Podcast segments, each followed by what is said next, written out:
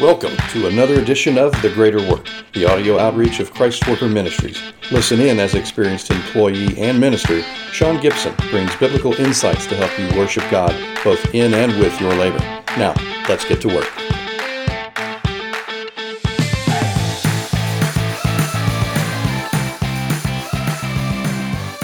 Welcome back to the Greater Work Podcast. I'm your host, Sean Gibson, and we are talking about frustrations in the workplace.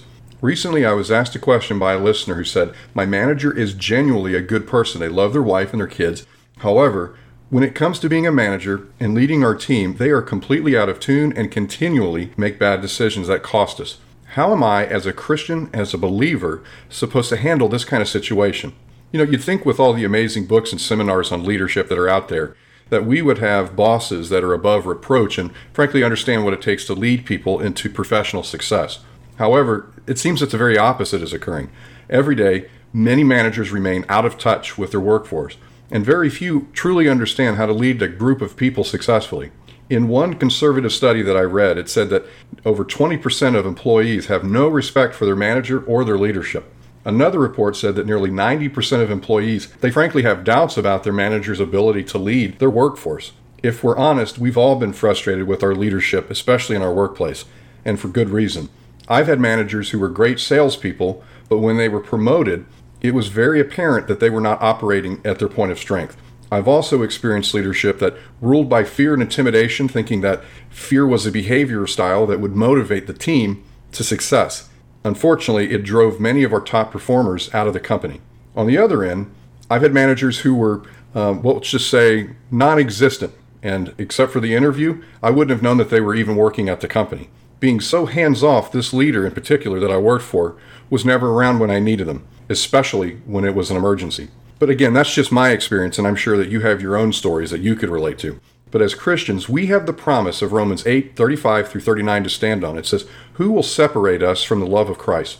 Shall trouble or distress, persecution, famine, nakedness, danger, or sword? As it is written, for your sake we face death all day long, and we're considered as sheep going to the slaughter. No, in all these things we are more than conquerors through him who loves us.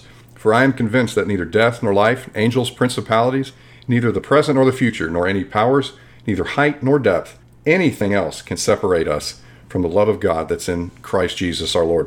My friend, because God loves us, we can overcome those challenges that are in our work environment, and we can also overcome the craziness that our managers and leaders can sometimes bring along with that.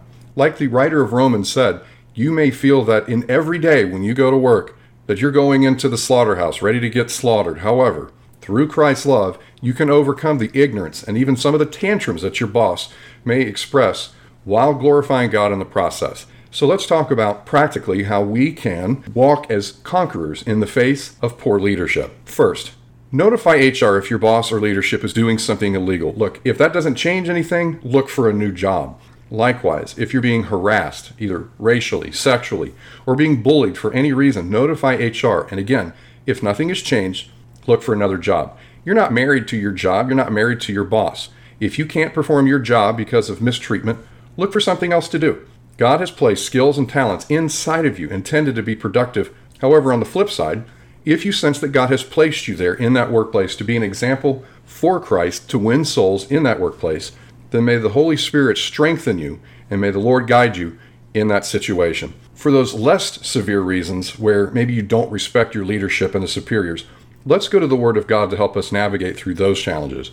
Romans 13 verses 1 through 5 reminds us that God appoints all authorities, including the leaders in our workplace. Like it or not, this is the truth. However, it's up to your leader to seek God and to learn to lead appropriately. If we don't respect our leadership, look, we're in a sense not respecting God and His decisions for our work environment. While it may seem that God only appoints ministers, world leaders, and even governing bodies, we have to understand that He also establishes those who manage us in the workplace. Jesus recognized this principle as he faced Pilate in John 19:11 when he said, "You would have no authority unless it was given to you from above." Even with the craziness that our managers can bring, there is still something in them, a gift, that has the ability to lead. Even if they're not serving God, they were appointed by Him for His pleasure. And as hard as that may be for all of us to grasp, realize that God spoke of Pharaoh in Exodus 9:16, I have raised you up for this purpose, that I might display my power in you, and that my name might be proclaimed in all the earth. Even with the most overbearing, ignorant, and ridiculous boss, God can use them as a tool in his hand. And this leads us to our next principle found in Colossians 3, verses 22 through 23. Obey your earthly masters in everything, not only to please them while they're watching, but also with sincerity of heart and the fear of the Lord. Whatever you do, work at it with your whole being, for the Lord and not for men. Even when our boss, frankly, seems, let's just say, less than, and seems out of their mind, we as believers are to fear God and to please our leadership in the workplace as best as we can. After all, if God appointed them, we should work unto the Lord first, while doing everything in our ability that we can do in our job right now to get it done and to bring honor to our management. However, if our leadership is wronging us, maybe they've changed our responsibilities, they've doubled the workload, or they've removed resources that are necessary to complete the task, well, understand that God will reward you for your suffering, and he'll also repay you for what you've lost because of the leadership decisions at work. Colossians 3:24 through 25 reminds us, because you know that you will receive an inheritance from the Lord as your reward. It is the Lord Christ that you're serving in your workplace first. Whoever does wrong will be repaid for the wrong that they've inflicted. And there's no favoritism. While we may think that we're in a workplace to earn a paycheck and to use our gifts, we are at our workplace primarily to represent the Lord with all of our professional efforts. This leads us to our next point.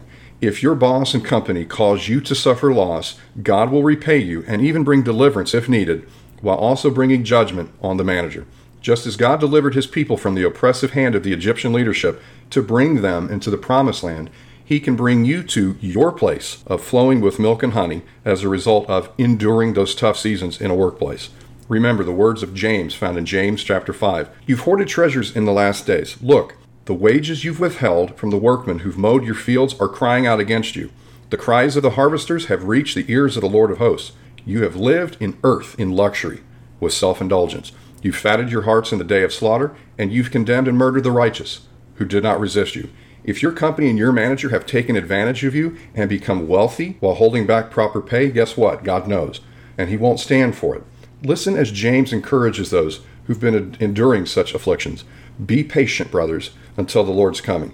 See how the farmer waits for the precious fruit of the soil and how patient he is for the fall and the spring rains. You too, be patient. Strengthen your heart because the Lord's coming is near. Do not complain one another so that you will not be judged. Look, the judge is standing at the door. Brothers, as an example of patience in affliction, take the prophets who spoke in the name of the Lord. See how blessed we consider those who have persevered. You have heard of Job's perseverance and have seen the outcome from the Lord. The Lord is full of compassion and mercy. Lastly, if you're struggling with your manager and frankly feel that you can't continue to operate in a way that is expected, either confront them directly, one-on-one, or look for a new role. You represent Christ, and if you're not able to work peacefully with your leadership, may God help you find a new role. Let's pray. Father, I thank you for the leadership that you've established in this world, and this world is full of some great leaders.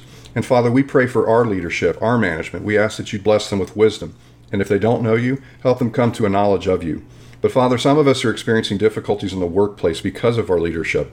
We ask that you would open their eyes to what they're doing, that you would help them to see exactly what they need in order to lead our group. Father, we pray that if they can't do that, that you would move them to another situation or that you would move us to another role. Either way, Father, we pray that your name would be glorified in all that we do and all that we set our hands to. We thank you for that in Jesus' name. Amen. Thanks for listening to The Greater Work, a Christ Worker Ministries podcast. The Greater Work is supported by hardworking listeners just like you. To learn more about Christ Worker Ministries and how you can become part of our growing outreach, visit Christworker.org.